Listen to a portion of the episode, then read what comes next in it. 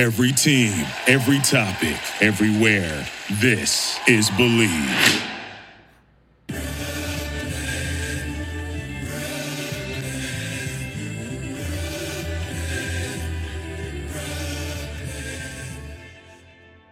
What is up, Nets world? We are back here on the Bleav in Nets podcast, part of the Bleav Podcast Network, your one stop shop for everything happening across the sports and entertainment world. I'm your host, Eric Slater, Brooklyn Nets beat reporter for ClutchPoints.com. And there's been no need for me to change the intro because the Brooklyn Nets just keep winning. We're recapping another 125 117 win over the Cleveland Cavaliers. But a little background on the last two game stretch for Brooklyn. The Nets beat the Milwaukee Bucks 118 100 Friday, and not just beat, but really dominated the entire game. And they had won 14 of their last 17 heading into the matchups with Milwaukee and Cleveland. But just three of those 14 wins had come over teams who are currently over 500. And two of those three were against Portland and Memphis with Damian Lillard, Ja Morant, and Desmond Bane all sidelined.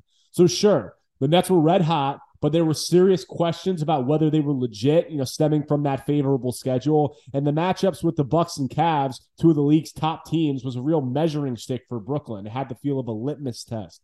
And the Nets lived up to the billing in a big way. They controlled both of these games from start to finish and really looked like the better team on both nights. So diving into this win over Cleveland, KD and Kyrie really just took turns abusing the Cavaliers defense. They scored 32 apiece. Kyrie finished with 32 points, 11 of 19 from the field, 7 of 11 from 3 and also had 4 rebounds and 5 assists. And there were two stretches in this game where Kyrie really was hotter than I think I've ever seen him with the Nets. He drained 4 shots three of them threes in the final three minutes of the first half to spur an 18 to 2 run and give the Nets complete control going into the break. And, you know, Kyrie in this stretch was four of the shots were three three of the shots were three pointers but all four of them should have been threes. There was one where he was like an inch on the three point line and the shooting and the shot making and the level of difficulty was just off the charts. It was unbelievable. I mean this was a stretch where it looked like prime, you know, KD Warriors type dominance. It looked like Nets Harden scary hours with the big three type dominance. I mean, it was unbelievable. They scored 20 points in a matter of three minutes. It, w- it was, you know, it was something that when you watched it, you were like, wow, there's something special happening with this team right now. So, you know, and then in the fourth quarter, as they normally do, the Nets rested KD and then Kyrie scored on three straight possessions at the start of that period, step back and one, then another step back, then a deep pull up three. And that gave the Nets a 19 point lead, their biggest of the night. And it was really huge because the Nets needed every bit of that lead to escape this one with Darius Garland exploding for 19 points in the fourth quarter. He finished with a game high 46 for the night, 14 of 20 shooting from the field, 5 of 7 from 3, 13 of 15 from the free throw line. So Darius Garland was just absolutely dominant. But Kyrie Irving having those two stretches to give the Nets that cushion, it proved to be too much for the Cavaliers to overcome, even with Darius Garland completely exploding. So that was huge. And we know the Nets can do this. I mean, KD, Kyrie, they explode for runs like this. We saw KD hit three three pointers in under a minute to end the third during a 26 point third quarter against Detroit. And, you know, through all the madness of the last three seasons, the 7 11 era with this Nets squad, the microwave scoring has always been there with KD and Kyrie. But the difference for this year's team is the Nets are now doing the other things around the margins. They're playing defense, they're pushing the pace, they're sharing the ball, they're starting to rebound on both ends. And that's because they put a supporting cast of winning players around the stars this offseason.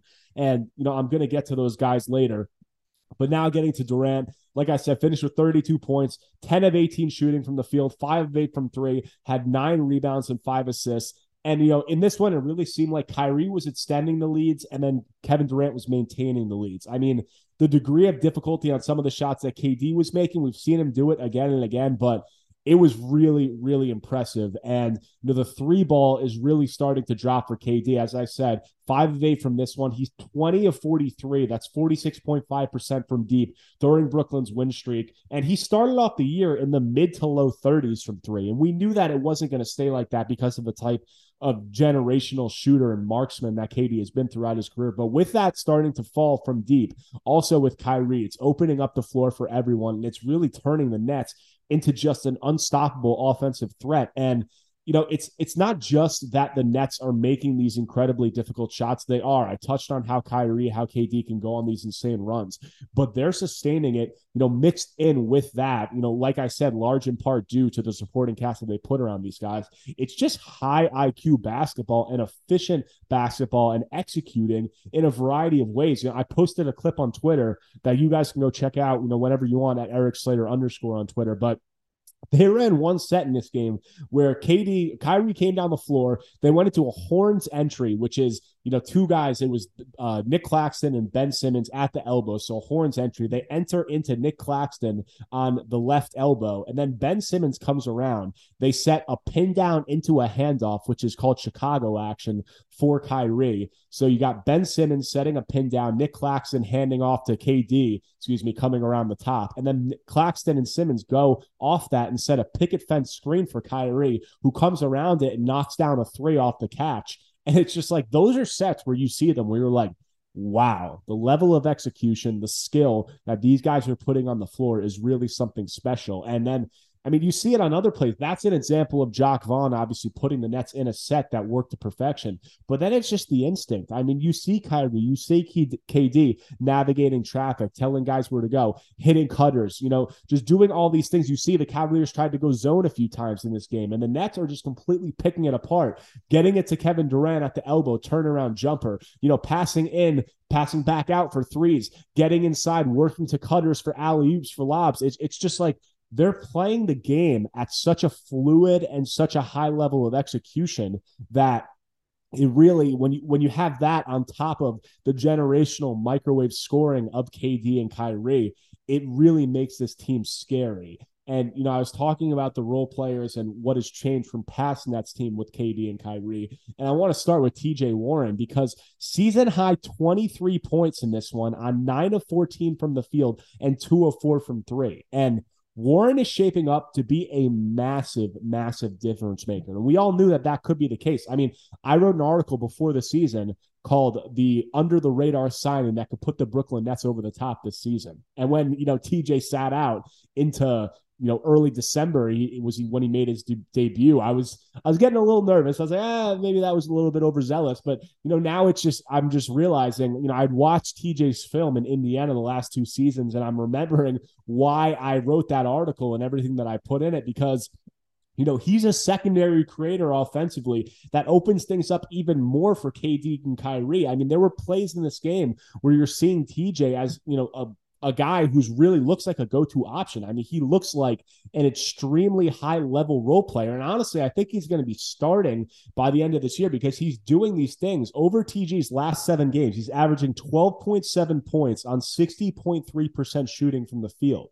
I mean, he's he's added really another starter to this Nets rotation. He's coming off the bench, but that's the kind of guy that he's becoming. And there were a couple of plays that really stood out in this one. One was in the first half with TJ at 15 points in the first half, where Kyrie has it on the wing. The Nets got Darius Garland switched on to TJ, and TJ has post position, and he's calling for the ball. And Kyrie sees him. He's like, "It's Darius Garland on him. I'm giving TJ the ball." And TJ backs him down. He spins baseline and he throws it in. And it's like those are the type of plays getting from a guy coming off the bench that you just don't see with most teams. And it was the recognition of TJ seeing, I've got Darius Garland on me. This is an undersized guy. I'm going to score. Kyrie seeing that and saying, this is TJ we have. It's no brainer. I'm giving him the ball. And then he scores. And then, you know, another play at the end of the first half when Kyrie was on that hot streak. TJ scored two baskets during that Kyrie hot stretch. That was an 18 to 2 run to end the first half. And they're running a lot of these actions with TJ as a screener for Kyrie or KD, and his three ball starting to drop. So,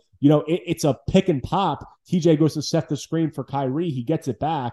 They bite. He gives it back to Kyrie. Kyrie drives, kicks it back out to TJ, and it's an open three, and he drains it. So it's just it's these plays where he's providing this secondary option that teams are going to actually have to just leave open at points because of how great KD and Kyrie are. When you have a guy who can not only hit those open shots, but create in his own when he has any little opening, it's just a massive difference. And, you know, TJ is known for his scoring, which I just touched on, obviously, but it's been much more than that during his time with Brooklyn this year. He also had nine rebounds and two assists in this game. And the defense that he's playing is just, I said that TJ in his last season, last two seasons with Indiana, had made pretty you know, great strides as a perimeter defender compared to what he was early in his year. But he's continued that after not playing for two seasons. He's doing it at an extremely high level. And I've talked about it on recent podcasts with some of the things he's done in isolation matchups against um, Jayson Tatum, Scottie Barnes, Trae Young, these guys. But he he's doing it every game now. It's just who he is. And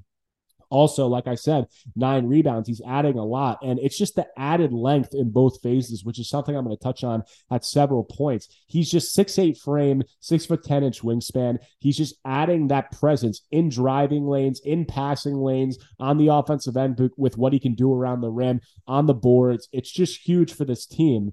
And, you know, the Nets have four pickups from this offseason that are real difference makers. I mean, first you have Royce O'Neale, who is 14 of 21 from three in his last four games. Maybe hasn't been as great as a defensive option as you would have thought, but he's still been good on the inside. He's better playing in the post. And, you know, with the Nets getting Ben Simmons healthy, with TJ Warren coming into the mix, Royce isn't forced out onto the perimeter as much as of late, which he's not really as great on the perimeter. He's better guarding bigger wings and bigger bodies in the post. But as I said, 14 of 21 from three in his last four games was 10 points on two of three shooting from deep in this one. So great. Then you have TJ TJ Warren, Yuta Watanabe, and Edmond Sumner.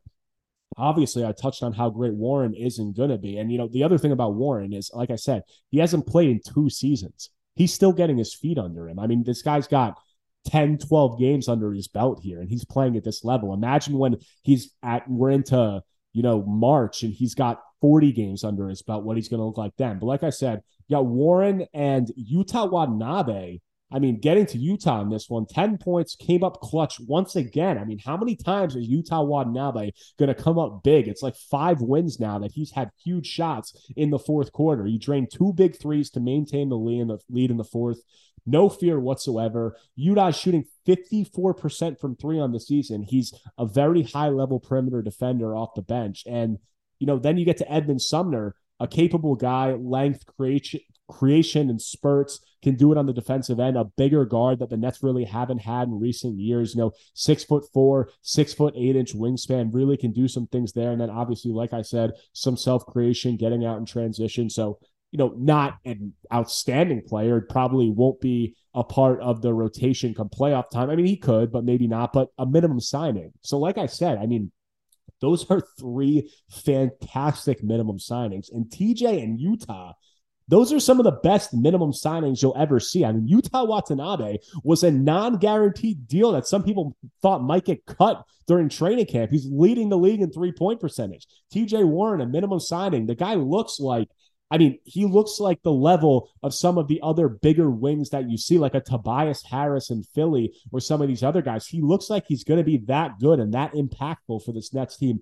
especially once he gets his feet under him and his conditioning, and his strength in his legs all gets there. I mean, this is the kind of thing that can put the Nets over the top. And that's what I touched on at points in the offseason.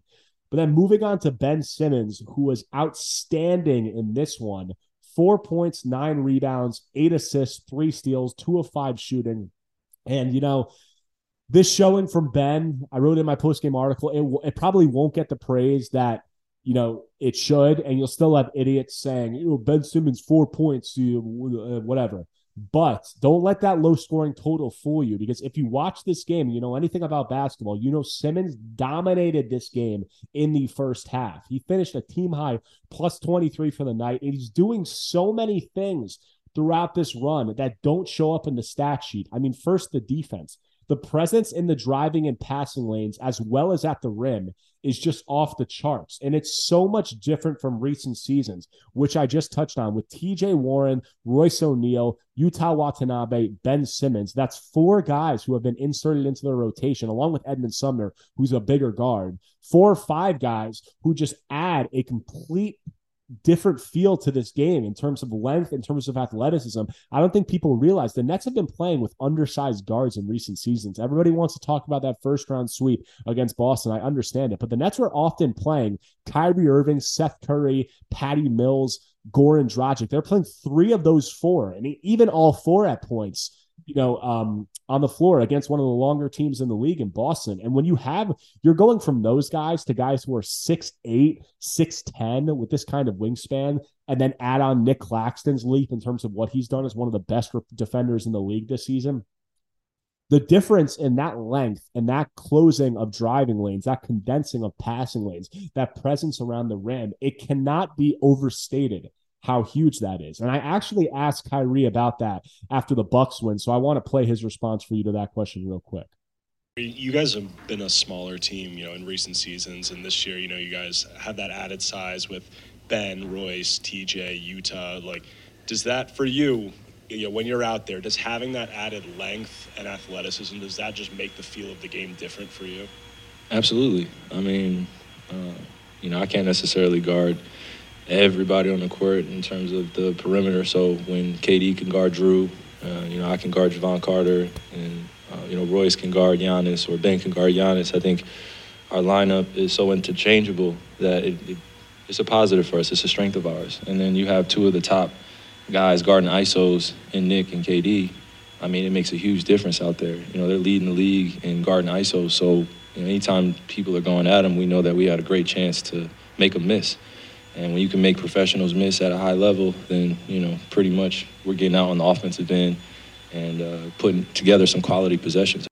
So, you know, you hear from Kyrie there, he's talking about it on the defensive end, what a big difference it's making. And it's one of the things that I wrote about. My first article for Clutch Points was the wing signings that are going to make a massive difference for the Nets this season. And that's really how it's played out. But getting back to what Ben did in this game, the rebounding, Simmons was a menace on the offensive boards all night. And I said, things not showing up in the stat sheet. And that's because some of these plays that Ben is making, he's so athletic that they aren't offensive rebounds. So there's there, there should be a stat for this. And if there is, I'll find it and relay it to you guys. But it's the plays where the ball is coming up off the rim and Simmons isn't controlling the rebound. So he's not getting the offensive board in the stat sheet, but he's tipping it out or he's causing a deflection that leads back to the Nets in a 50 50 ball or just a controlled tip out to the perimeter. And those are massive, massive plays that happen so often in this first half that don't show up in the stat sheet. And then, you know, I said defense, I said rebounding. Now getting to the offense, the pace that Ben Simmons played with, I tweeted out during the game. It cannot, I can't emphasize enough how amazing Ben Simmons has been during this recent hot stretch, stretch pushing the pace, whether it's off made baskets, whether it's off missed baskets, whether it's off turnovers, free throws, whatever him getting the ball, pushing it down the floor creates so many opportunities and catches the defense out of position so often, just subtly, things that you might not see glaring. But that little getting down the floor quick, people are in, aren't in position when you have scorers like KD, Kyrie, and you can catch defenders even a half step out of position. It makes such a big difference. So that's something that Ben Simmons is doing that just – you know, it's it's unbelievable. Another thing that doesn't always show up in the stat sheet. Sometimes it does. He came down the floor one possession, pushing the pace, had a beautiful backdoor to Yuta Watanabe, led to a dunk. But sometimes this does all this stuff, it doesn't show up. But if you watch the game, you can just feel the gravity that Ben Simmons has and what he's doing to impact it. And then, you know, just finishing it off offensively, just the confidence when some when sometimes when guys sag off of him early in the year, we didn't see it, but there were a couple of plays one in this game where you know Evan Mobley was sagging off and Simmons had the ball. They were looking to run a DHO or some kind of action. You see, he notices Mobley sagging off. He drives in, beautiful right-handed hook shot. He backed him down on another one and hit a little fadeaway turnaround. So it's just that confidence. You know, maybe you would like to see it a little more, but what he's doing in all phases of the game defensive rebound defense rebounding offense it's just been unbelievable and it can't be overstated how great he is finishing with Nic Claxton, 10 points, four rebounds, two blocks, five and nine from the field. And, you know, there's a lot of talk about Jarrett Allen, and rightfully so. Jarrett was an all star last season. I love Jarrett Allen during his time with the Nets. Class act really saw him blossom into a very high level player, and he's done great things in Cleveland. But it really felt like Nic Claxton outplayed Jarrett Allen in this one. And the defensive presence at the rim and on the perimeter continues to just be off the charts for Claxton. He's really he's really getting into the conversation for a defensive player of the year candidate. And I wrote an article about that last week with some of the comments that Claxton said. He said, I don't feel I get the respect I deserve. I feel like I should be in that conversation. And it usually obviously goes to a bigger name. Like in recent seasons, it's been a Rudy Gobert three times in the last five years. The other two have been Marcus Smart and Draymond Green. So, you know, bigger name guys. But Claxton is doing things that it's really undeniable the impact that he's having. He had a game-winning block on Darius Garland in the final final minute of this one, and he's done that all season. I mean, he's second in the NBA in blocks, and when you can have that kind of presence at the rim while also being probably the best perimeter defending big, big man in the league, you're going to make a serious impact, and it's what he's been doing.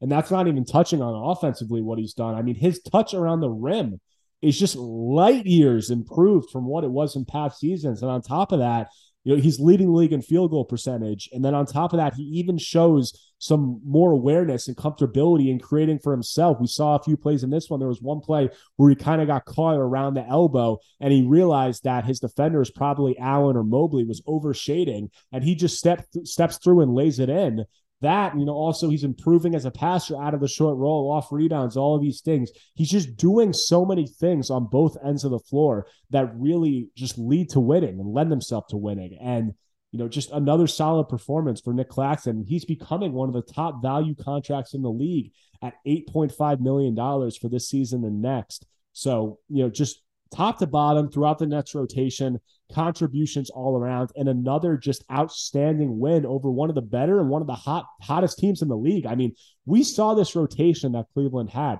They're no joke. I mean, Donovan Mitchell was quiet in this one, but that was because Darius Garland was an absolute fire. But Mitchell and Allen, Mitchell and Garland in the backcourt with Mobley and Allen on the back line. I mean, that's a serious team, and they're going to be a force to be reckoned with for years to come. But the Nets really looked like the better team on the floor on this night. And the win, it marks nine straight for the Nets. That's their longest win streak since 2006. So obviously the longest since they've moved to Brooklyn. They've won 16 of their last 19 and 12 of their last 13. They're two games back. Uh, with this win, they jumped Cleveland for third place in the Eastern Conference. So they're in third now, amazingly. And after a two and seven start, they're two games back of Boston for first place, and they're a half game back of Milwaukee for second place. So they're right there. I mean, this team is playing a level of basketball, and now with two statement wins back to back, there's no denying that they're really moving into that upper echelon. I mean, right now, I'd say that Boston is in a tier of its own. They're the team that we haven't seen the Nets beat yet this year. And so I'd say they're the tier one. But the tier two, I mean, it's Milwaukee, it's the Nets, it's Cleveland, it's Philly. They're all right there. And the Nets definitely have an opportunity to go into that tier one. And I talked about it on my last podcast. The Nets played more back to backs in the first half of that season than any team in the league. And we obviously know about the insane dysfunction in the opening weeks of the season. They're going to be rested. They're going to have a favorable schedule the rest of the way. There's no reason to believe that the Nets can't make a push for the top seed in the Eastern Conference. And if they keep playing like this with assets to potentially make another move that I've talked about, and I'm going to do a whole episode on trade targets and things that I think the Nets can do. But they have the ability to, it's getting to the point now where this team is looking like they're approaching legitimate contender status. So, unbelievable last two wins for the Brooklyn Nets. The hot stretch is approaching something like we've never seen during the Brooklyn era or the Kyrie KD era. Maybe the Nets, I think, won they won 20 or 21 of 25, something ridiculous with the scary hours big three with Harden, Kyrie, KD. It's not at that level, but it's getting damn close. And we're going to see the Nets over this next few games. If they can keep pushing this, it's going to approach that. And it's really putting the whole rest of the league on notice. The Nets are going to travel to Atlanta and Charlotte to finish out this week. And if they can extend this winning streak into the mid teens, they could be close to first place in the Eastern Conference. So, on the upswing for the Brooklyn Nets. That does it for this episode of Bleav in Nets. I'm your host, Eric Slater, Brooklyn Nets beat reporter for clutchpoints.com. You can find all of my updates on Twitter at Eric Slater underscore.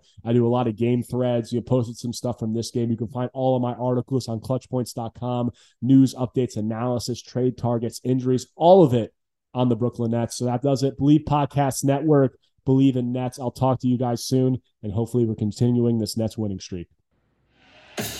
Thank you for listening to Bleav. You can show support to your host by subscribing to the show and giving us a five star rating on your preferred platform.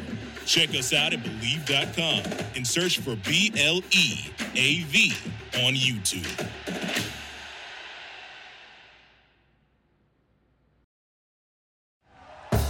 Thank you for listening to Bleav. You can show support to your host by subscribing to the show and giving us a five star rating on your preferred platform. Check us out at Bleav.com and search for B L E A V on YouTube.